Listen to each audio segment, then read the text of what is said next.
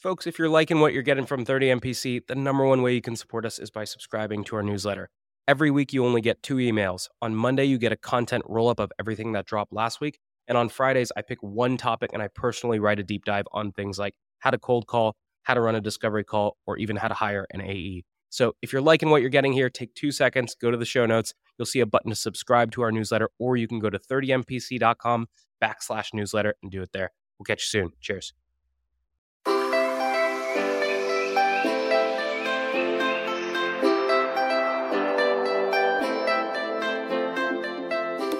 Good morning, everybody, and welcome to this episode of 30 Minutes to President's Club. My name is Armand Farrokh. I'm here with my co host, Nick Cegelski. And today, we have a very unconventional guest. His name is Alex Bruski. He's the number one account executive over at TowerPoint. And get this his job is not to sell, but to buy people's properties that have cell towers on them. Crazy sales tactics in this episode. Why should people listen? Armand, we've spent a lot of time on this show talking about objection handling techniques, and Alex is the first person who is intentionally asking for objections. You gotta listen to him. Three, two, one, pick up the phone.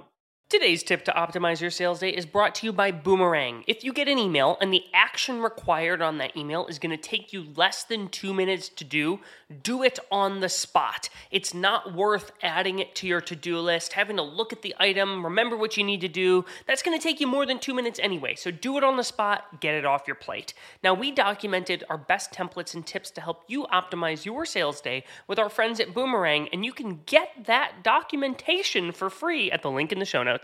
Today's tip to optimize your sales day is brought to you by Boomerang. Obsessive checking of your inbox is a total waste of time and brain power. Instead, commit to checking your inbox and responding to email at set times throughout the day. I'm a fan of Boomerang's pause inbox function to keep myself from getting distracted by my inbox. Now, we documented our best templates and tools to help you optimize your sales day with our friends at Boomerang, and you can get that for free at the link in the show notes. This actionable competitive tactic from Klue is the trap question. Steer discovery toward the winning zone. If we're competing with a podcast that has no newsletter or webinar series, we might ask a trap question like How do you figure out if those podcast listeners are making their way to your mailing list? And when you're in a head to head, there's no better way to prepare for your next competitive battle than with our trap questions and battle card templates from our friends at Klue. The link's in the show notes. Gong's going to help you run the five minute drill at the end of all of your calls today. At the end of a call, pressure test the prospect with three questions. Number one, do you want to buy? If the answer is no, why set a next step at all? Number two, when do you want to buy? If it's tomorrow, we got to move fast. Number three, how do you buy? Based on the first two answers, I can now adequately decide if and how I set a next step. And this was stolen from the Gong 30 MPC 90 minute masterclass, and you can steal it too in the show notes. Today's tactic to triple your connect rate is brought to you by RocketReach, who provides data that lets you reach out to the right person at the right account at the right time. Every time you're reaching out to an account, pull down the contacts again. Yes, I know it sucks, but the average tech tenure is two years, which means 50% of the workforce turns over every year. So look up the account, pull anyone who was hired, and scratch anyone who was left. And one way you can pull verified and accurate data is with RocketReach. So if you like this, check out their toolkit on eight ways to triple your cold call connects in the show notes. All right, Alex, welcome to the show. You know, we start every episode with your top three actionable takeaways. Let's get your three. All right. Number one, buy with one click. What this means is when you're talking to a prospect who's ready to do the deal, there's no need in extending the process any longer help that person get back to their day, get their time back, close the deal. And for someone working an enterprise deal, large complex sale, may not mean the same thing. What you may be looking at is asking that question right away that you would normally say for a discovery call. Don't elongate the process for your prospects. Number two, encourage disqualification. And I use encourage here purposely because of two particular reasons it's going to psychologically draw you to that person based on their vulnerability, or you're going to actually finally get the real objection that's holding them back. And last, number three, answer the question in as little words as possible. Self explanatory. So, Alex, my question there, because something I've been taught as a salesperson is to never skip steps. If someone wants to get right to the demo, I got to do a little bit of discovery first, right? So, how do you balance moving a prospect efficiently through the sales cycle while also doing your job to make sure you actually close the deal? What's key here is going to be your question asking because there are going to be people that are going to fall into two buckets. There are people that are going to want you to play your hand as quickly as possible, right? And they're trying to get you to do that purposely. And there are the people that genuinely have maybe done research on your company, are aware of what you offer, are already interested in your offering. And so, what that may look like is hey, yeah, I don't want to show you anything that you don't want to see or, or waste your time. I mean, what, what was it that you were hoping to move forward with? So, when else are you doing that in the process? Like, you're negotiating, you're you're showing a demo. When else are you cutting out the fluff and the stuff the customer doesn't need or the prospect doesn't need to accelerate the deal?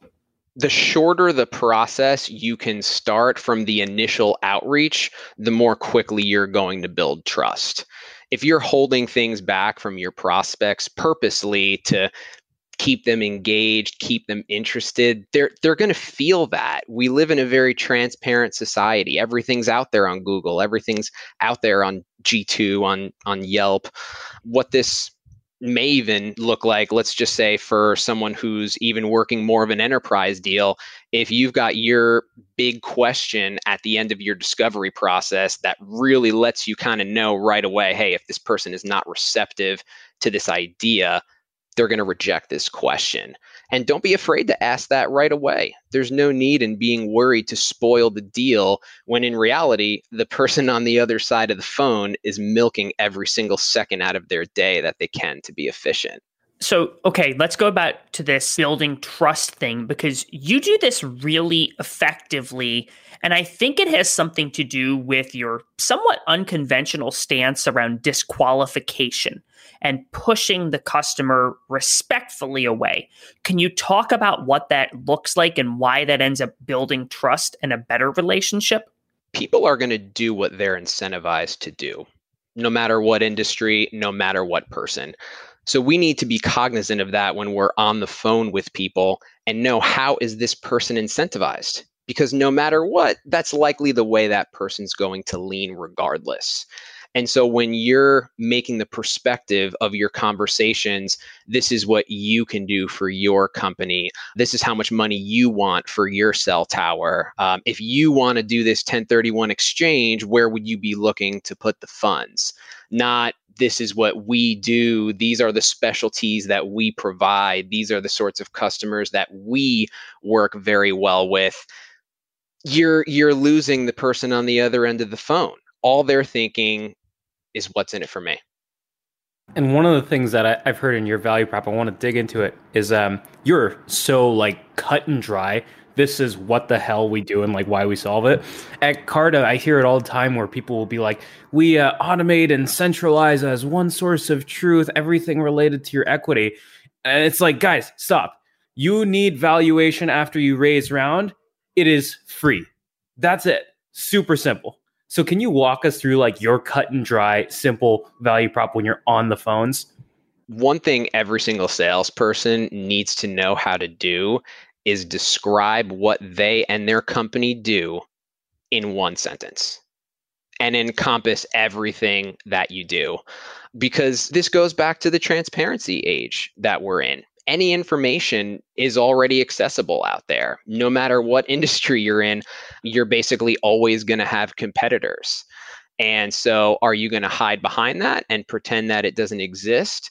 Or are you going to confront that elephant in the black room right away? And Armand, I've even heard you say this these people are going to have a negative thought in their head either way. Why don't we narrate that for them as opposed to letting them come to their own conclusion. So the best litmus test if you're a new salesperson, you're at a new company is like try to explain to your grandmother what your company does. And if she doesn't get it, you probably need to dumb things down a little bit because your customers are getting bombarded with vendors calling, emailing, texting, LinkedIn message saying that they're optimizing and centralizing and maximizing and forward thinking cutting edge tech and they're like, I don't know what this actually means. It kills me we've got a little bit of uh, hype fatigue right? Everyone's got the newest and the latest and the best.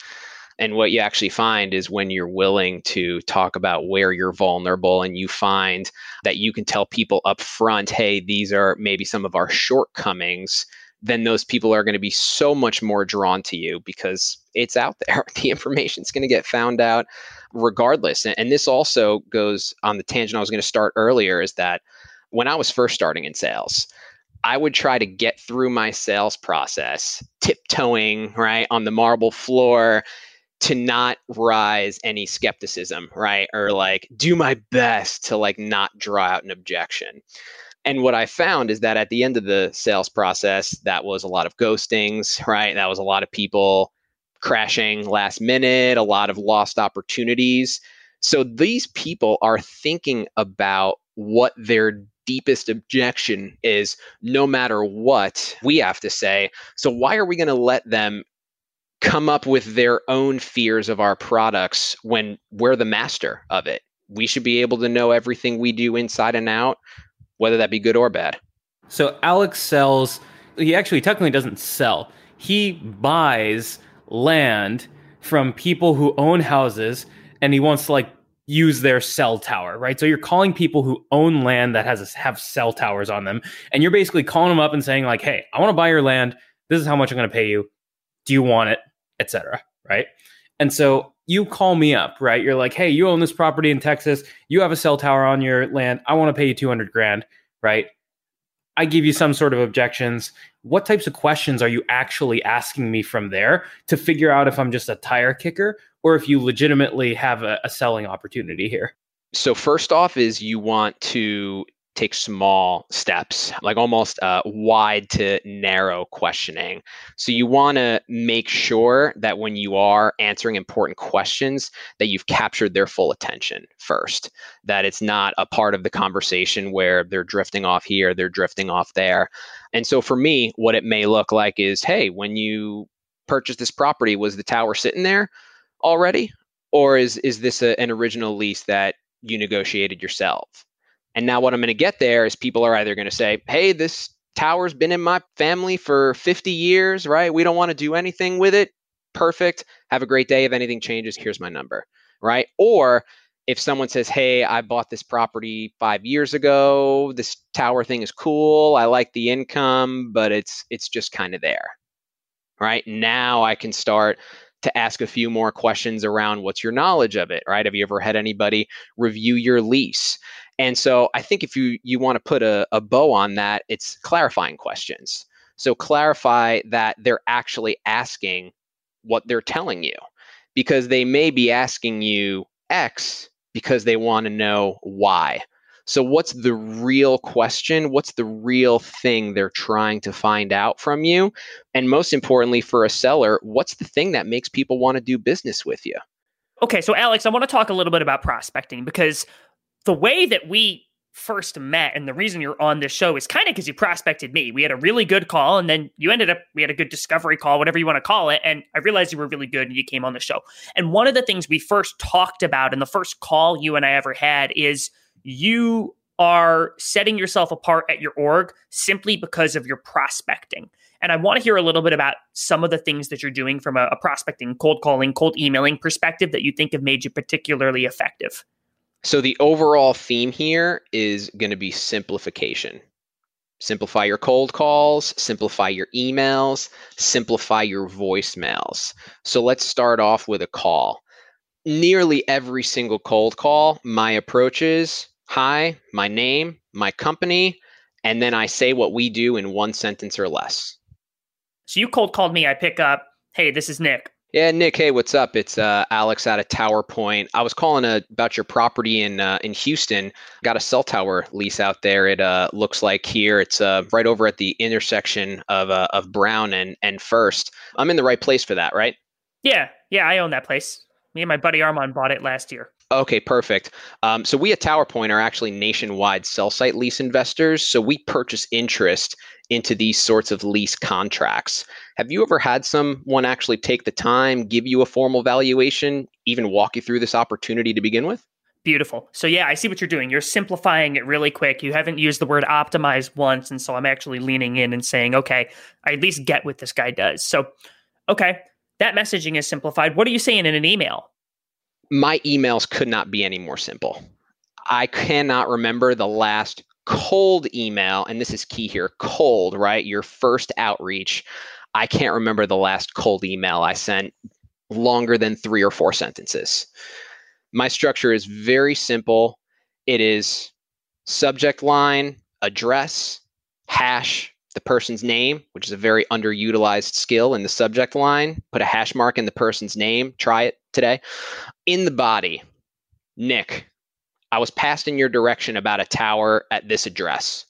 Am I in the right place? Please confirm yes or no either way. Done.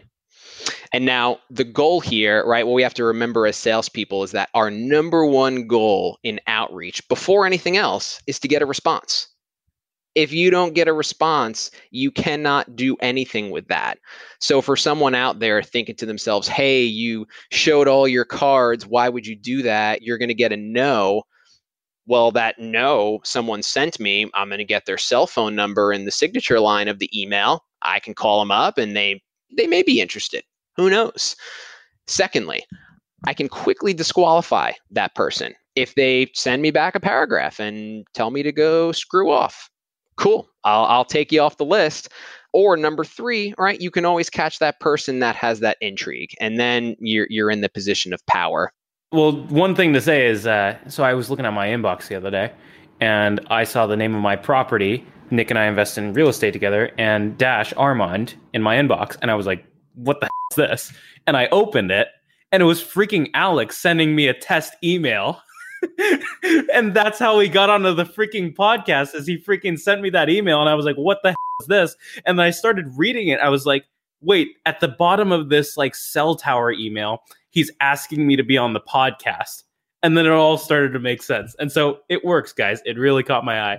So, anyways, Alex, you can keep going, man. Yeah, how uh, how, how do you not open that email? I, I guess is uh, I guess is the better question. And here's a cool one too, because I've recently changed my stance on this a bit. Is voicemails. Cold outreach, I leave a voicemail every single time. If it's a later stage deal and you don't need to leave a voicemail, that's different. But cold outreach, I'm leaving an email every time. Rarely is it longer than 10 seconds. Hey, it's Alex, Tower Point calling about the tower at this address. Give me a call back. And I'll keep going with this, sprinkle in some emails here and there, right? But every single time, I'm not changing that voicemail script. And here's why the approach is, is I expect you to call me back. I expect you to call me back. I don't care if I have to leave 10 voicemails, 15 voicemails, five voicemails. Hey, it's Alex calling about the tower. Hit me back when you get this almost every time when I do eventually get that person on the phone who I've left 10, 15 voicemails to, they know me. Hey, Alex, I've been so busy, this and that, right? 2020, COVID, whatever. Totally understand. Hey, I was calling about the tower, right? And now you're back right into a conversation. So this kind of goes line with the the philosophy you've talked about, which is weaponizing your prospecting or weaponizing your outreach. And I think it's really interesting, your philosophy on this. Can you tell us what that means? This is the mindset that as a salesperson, we do not want to waste our time reaching out to people that aren't interested. So, weaponizing your outreach is another way of encouraging disqualification. You call somebody up, hey, oh man, it's uh, it's not a bad time, Alex give me a call back in two weeks. Well, hey man, look, is it actually a bad time? Like, or, or are you just really not interested? You're you're not going to hurt my feelings at all, and I don't want to be making these calls anyway. Shut up. Another situation. Let's say Nick, you've got a cell tower on your property in Houston. You sold the property a couple years ago. I call you up. Hey, it's Alex at a Tower Point calling about your uh, cell tower in Houston. Now, keep in mind, Nick doesn't own this property. He hasn't for a couple years his immediate thought is let me get this guy off the phone as quickly as possible. So what I'll do is I'll say something like, "Hey, wait, but before you hang up on me, if you hang up and I don't get a new number to put in here, someone from my company is going to be calling you in the future and I know that you don't want that. You have someone's information here that I could put in instead. Works every time. It's actually really customer centric. And it sounds like it isn't, right? It's weaponizing your outreach. And the first time I heard, I'm like, oh my gosh, this is going to be like we talked about the double dial with Ken Amar, and I was a little bit worried because I'm like, ah, that's not super customer centric. I was like, weaponizing outreach, that sounds like a quadruple dial or something. But actually, what you're doing is you're like, look, man, like, I don't want somebody from my company to blow you up with a bunch of cold calls anymore. Can you tell me who I should actually be calling? Who'd you sell it to? Like I do that a lot now when I'm trying to get competitive intel. When a customer says, "Oh yeah, we're not interested. We're using a competitor," and I'm like, "Oh okay, well I appreciate letting me know that." would you mind letting me know who you're using? And the reason I ask is so I can put that in our CRM so we know not to bug you anymore. And oftentimes they'll tell me somebody that I know, like my company replaces a lot when we're selling our ERP system. So I'm leveraging that, hey, don't want to bug you, to turning it into something that I can actually use in the future to help them. Right. And this all goes back to removing the friction, right? We always have to remember that the person on the other end of the phone is trying to milk every second out of their day to do their job. They don't care about us, they don't care about our phone calls. And so if you need to get uncomfortable and let them know right away, get that quick no, right? Because let's say you have that person that's on the fence, right? I, I, call a tower guy. He's been on the fence for years. He gets bombarded. It's a little bit overwhelming, right? And, and I call him up and I'll say something like, hey, maybe doing the deal isn't right for you. It's right for some people. Maybe it's just not right for everyone. You know, Alex, you know what it's been this whole time. And then they'll give you the realness. So, weaponizing your outreach, here's the approach. You don't want to waste your time making phone calls to someone who's not interested your prospect doesn't want their time wasted. You have a mutual incentive to either move towards a deal as efficiently as possible or get off the phone as quickly as possible. You're hitting on a piece of negotiation almost. And you were telling us a funny negotiation story before this too, where you started talking about your commissions and all that. And so you're you're being so blunt and direct now that we've gotten off of prospecting, when you're negotiating a deal, how are you using those same types of tactics? So here's an example. I was working with a gentleman. He was dead set on cashing in $200,000 for his tower. Market rate says 175,000. We don't pull numbers out of hats for our valuations. They're very strictly based on purchase multiples. And so I've actually been working with this guy back since March. So I actually did walk away for multiple months recently got back on track with him. And what he told me was, Alex, I'm going to hold on until you, you get to my 200,000 figure, which was entirely off the table. So then what I said is, look, we're talking about a really, really small gap here that we're trying to bridge, right? The rent is $900. So a full year's of rent is adding about $10,000 to your purchase price, right? So tier one towers are trading at 15 times in this circumstance, we're able to push it all the way up to 17 times for specific circumstances that fortunately for you are met in this case, but there's no more room than that. I'm at the point where I'm barely even making 1% on the deal. It's so razor tight. And a response to that was, oh, okay. So I am really getting the most money possible. Yes, you are getting the most money possible. I'm about to be doing this for for charity if you uh, if you negotiate me up any higher, right?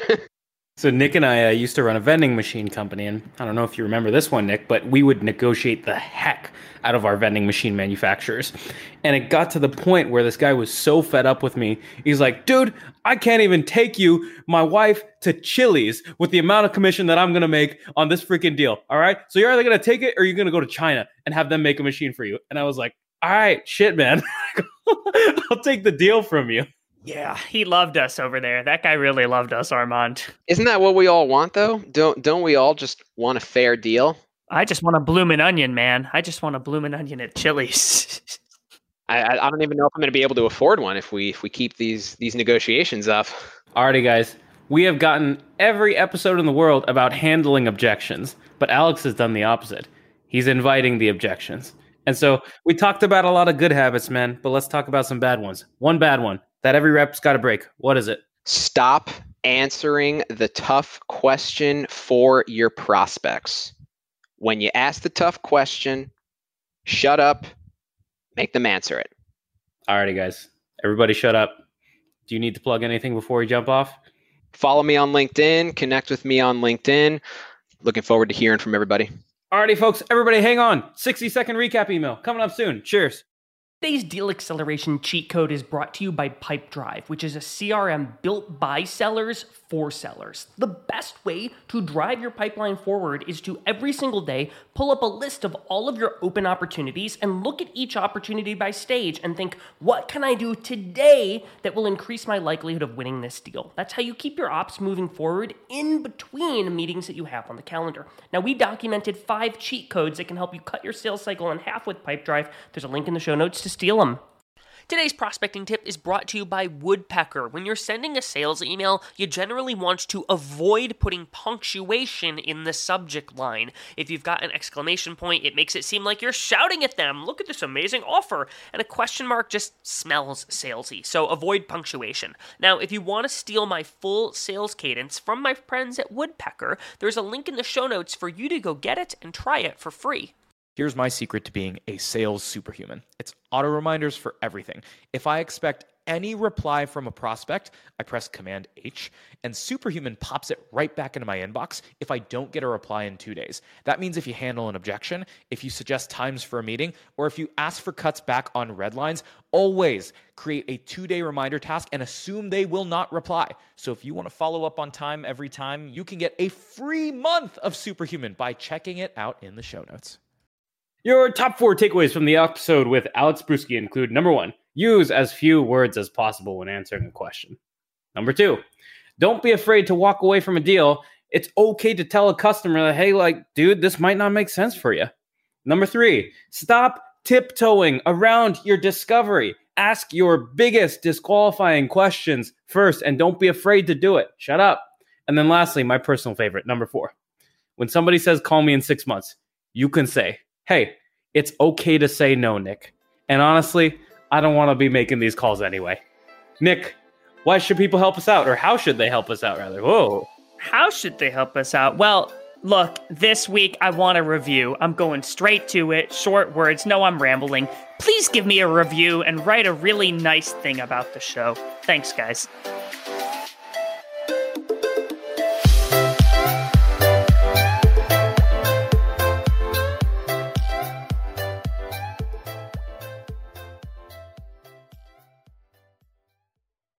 Today's tip to optimize your sales day is brought to you by Boomerang. Obsessive checking of your inbox is a total waste of time and brain power. Instead, commit to checking your inbox and responding to email at set times throughout the day. I'm a fan of Boomerang's pause inbox function to keep myself from getting distracted by my inbox. Now, we documented our best templates and tools to help you optimize your sales day with our friends at Boomerang, and you can get that for free at the link in the show notes. Gong's going to help you run the five minute drill at the end of all of your calls today. At the end of a call, pressure test the prospect with three questions. Number one, do you want to buy? If the answer is no, why set a next step at all? Number two, when do you want to buy? If it's tomorrow, we got to move fast. Number three, how do you buy? Based on the first two answers, I can now adequately decide if and how I set a next step. And this was stolen from the Gong 30 MPC 90 minute masterclass, and you can steal it too in the show notes.